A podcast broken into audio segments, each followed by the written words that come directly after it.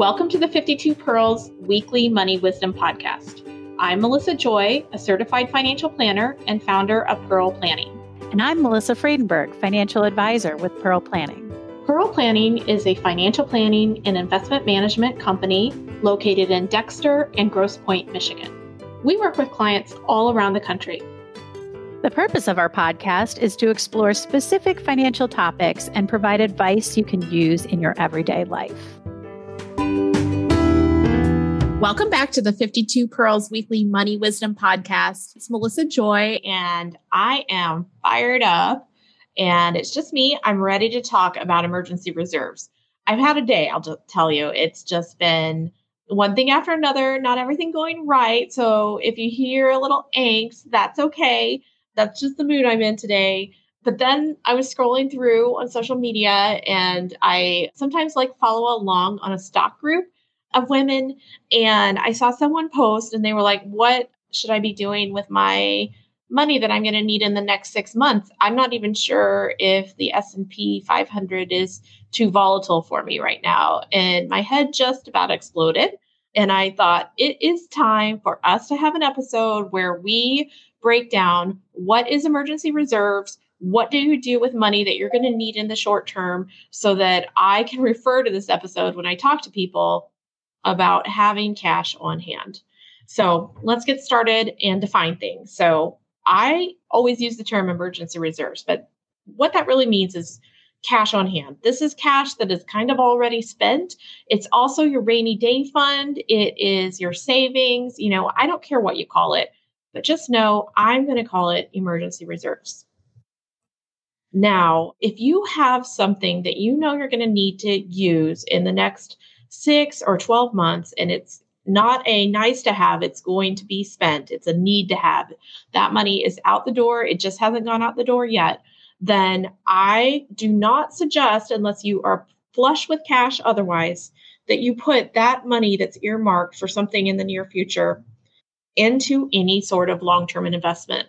And what would a long term investment be? Well, typically it would be stocks or bonds, mutual funds, exchange traded funds, things that move up and down on a day to day basis.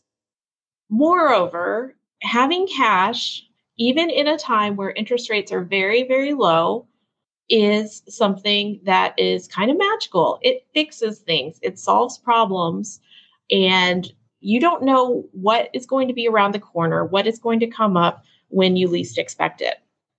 So, you know, we've learned a lot about that in the pandemic where everybody got uh, impacted and a big chunk of our American society, our coworkers and colleagues and neighbors just, you know, had an abrupt disruption in their work, in their pay, and their income when the pandemic started. And of course, in that case, after a few weeks, there were some pretty significant changes from the federal government that helped to support people. But that, you know, when you have a bad day yourself, there's not always somewhere in there who says, we're going to have a child tax credit and a stimulus payment. Sometimes you're just on your own. So, what do you do to insulate yourself from that? Well, what you do is you pull together some cash and I know this is challenging because many people live paycheck to paycheck. And then others are told you should put your money to work. And when you look at the yield that you get on your money market, it's very puny. It's it's cents, if anything. It's a very, very low yield if you can even find a yield. And so you're thinking, no, I've been told I need to put my money to work. But that just isn't always the case. If you can have a solid emergency reserve, it allows you to take more risk in the rest of your portfolio because you have that rainy day fund and you don't have to worry about in terms of the short term where the market is day to day because you know you have the cash on hand to live your life or to replace the boiler if it goes out and it's the middle of winter in Michigan like it is here. I'm freezing sitting by a window looking out into the night. And so, you know, things do sometimes go bump in the night and you need to have cash on hand. I cannot emphasize enough that investing in the stock market, thinking I need to make 20% on this money that I'm going to be using for a down payment on a house within the next six months, or I'm going to be using to replace my car or do repairs, or just know that I have money on hand for the things that happen when you're adulting in life. that is not money that should be put at risk in investment markets. And it's completely different than mid and long term money. It's it's different than a retirement fund. It's it's different than you know something that you're saving for for 5 years from now. So short term time periods can be uncertain and they are uncertain. And we're going through a little bit of volatility today in the market. It could have happened last year, it could happen next week. And so you can't count on things to go your way, even if the trend has been, you know, fairly favorable. So then people need to know how do you pull that money together? So for some of you, you know, you haven't been able to have the luxury of having cash on hand that could cover more than the next month. And I know that that is not a shaming comment. That is just reality. And I've been there myself. I spent, you know, all of my 20s trying to pull things together and fortunately over time was able to build up more cash on hand, but that is a project. That is not something that can happen in a day.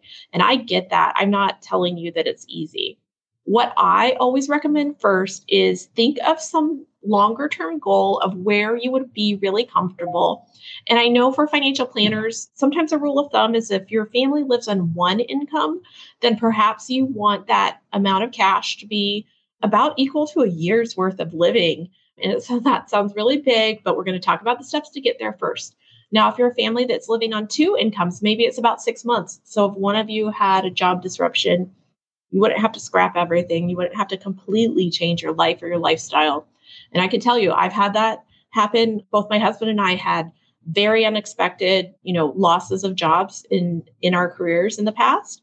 I'm fortunate to work for myself now, so don't see that in my near future, but you know, it happens and I've been there. So first you're going to come up with a number and you know, I like even numbers. So if you're not sure where to start or you haven't gotten that budget, maybe you you come up with a number that's like 15 or $20,000. Maybe you have that pulled together, but your lifestyle has grown because that's the reality. And I certainly am not an austerity financial planner. So I get that life changes and money changes. And, you know, you used to live a pretty simple life, but, you know, as your life has grown in complexity and kids and family, it also may have grown in terms of what you need to kind of pay those bills. So maybe you have that on hand, but you you really reflect and realize that if there were a big change or something big happened, you live in a bigger house. So if you have a big repair or replacement or assessment, then you know maybe things are different than they used to be. So you might decide that it's an even bigger number than the one you've already started with. Okay, so first we're we're deciding this is where I want to end up. Now, give yourself the benefit of time. So I want you to not be over austere. So, unless you just are throwing money right and left onto credit cards that you can't pay off, I'm not telling you that you need to go onto a really, really strict money diet.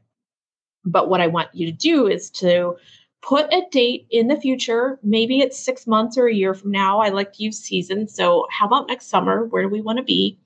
Or maybe you're starting this year and it's kind of a resolution type thing. So, you're saying, okay, I'm going to have $25,000 by the end of 2022. So that gives you a full 12 months. You know, the number may be smaller. I'm not, I'm, this is adjustable based on you and your lifestyle. Maybe it's 10 or $15,000 that will give you breathing room. So you do that and you figure it out. And then you need some gateways. So then you need some incremental gateways and paths so that you know that, you know, in the end of the winter, let's call it March, um, although that might be a little bit optimistic here in Michigan. So let's say in a few months that you are going to end up with a some sort of gateway. So if you're starting from scratch, maybe that's $5,000 or $2,500 that's set aside in a separate account. It might even be smaller. That's okay. But give yourself some gateways so that you're not putting off this goal and you're giving yourself accountability and you're also giving yourself credit when you do a great job because I know you can do that too. Okay, so you've you've got the gateways and you also have the long-term target. Well, then you need to monitor it. And so I just mentioned, you know, you may have cash on hand, but you need a little bit more because your lifestyle has changed. That is just fine. And then I want you to ignore the temptation to take risks because it feels like it's easy to kind of stretch things out. Okay. So put your blinders on and remember that cash serves a function that may not be as well understood. I know inflation is at five, six, seven percent right now, and it does not feel good to not be getting yield on your cash, but the cash is serving another function. It's allowing you to take more risks in other aspects of your life. It's allowing you to invest perhaps with a more aggressive posture. And it's also supporting your family when something changes, when something goes wrong. I assure you that I've worked with many people who have had um, significant cash on hand, and it really helps with your overall financial plan. It helps with so many different parts of your life. And one of the most important things that it helps with is your mindset and how much anxiety and stress you have to carry around from month to month and week to week. And you cannot discount the value of that as well. Now, there is a group of you. Some of you really love to hold on to cash, and that is your favorite thing. And maybe you've run out of places to invest or save in traditional ways, like your 401k or retirement plan. And you're doing your Roth contributions and you know, you're doing all the good things and you're an excellent budgeter or you're great at earning money. And now you're sitting on a bigger pile of cash than should be your emergency reserve. I know it's hard for some of you to believe that there are these people out there, but I see them day to day. They come to my office and they say, I think I probably have too much money, but you know, it makes me feel good. And also I'm not sure where I would start to invest or or what I would do with it. Okay, so for you people, maybe your emergency reserve is a little too high you have too much cash on hand or it just keeps piling up. Well, A, I would start and say, that's okay. We can incrementally bring that number down. If you're somebody who typically just feels more comfortable with a lot of cash on hand, I'm not going to come in and say, okay, I know you have $150,000 in cash, but you know, as a financial planner, I want you to take more risk. I want to grow that money, so let's take it down to 20,000. I'm not going to do that.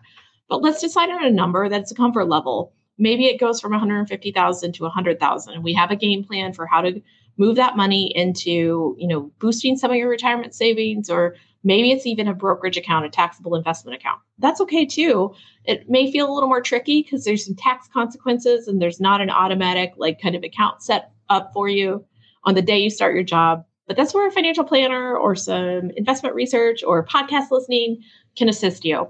So I want to make sure this conversation both addresses the cash hoarders as well as those of you who, like me at one point in my life, need some guidance in how to get emergency reserves. Do you feel like you just heard a rant? Because I kind of feel like I just gave you one, but that's okay. I needed to get that out of my system because I'm, you know, just scrolling through Facebook and I think there's some people that need to hear this. Not only what is emergency reserves, what is cash on hand, what is savings, but also how to get there. And I get it. There you got you've always got to start someplace. And there's no time like today to set an intention for kind of where you want to go and how you want to be. You know, there are some incremental things. You may feel like, oh, I feel good about my emergency reserves, but I want some midterm money.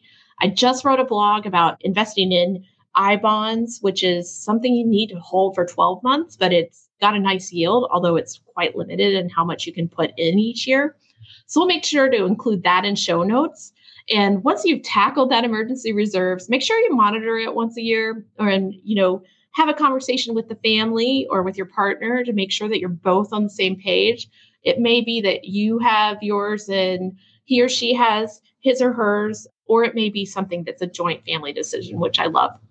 But make sure you're doing the monitoring, make sure you have that cash on hand, and don't feel like you are doing something wrong if you don't have every single penny that you've got maximizing yield, which may also reflect maximizing risk. That's okay. Keep some cash and use our guidance to kind of make sure that you know your path. We'll keep these types of conversations going throughout the year. We're going to really hit hard on specific financial planning topics and specific investing topics. And for our growing audience, we really appreciate you keep the questions coming. Don't hesitate to reach out to me at melissa at pearlplan.com if there's a topic that you want to hear about how and why to get things done when it comes to money. Have a great day. You can access our first two seasons of this podcast on our website at www.pearlplan.com or on Spotify. If you're interested in learning more about Pearl Planning, feel free to sign up for our newsletter, also found on our website.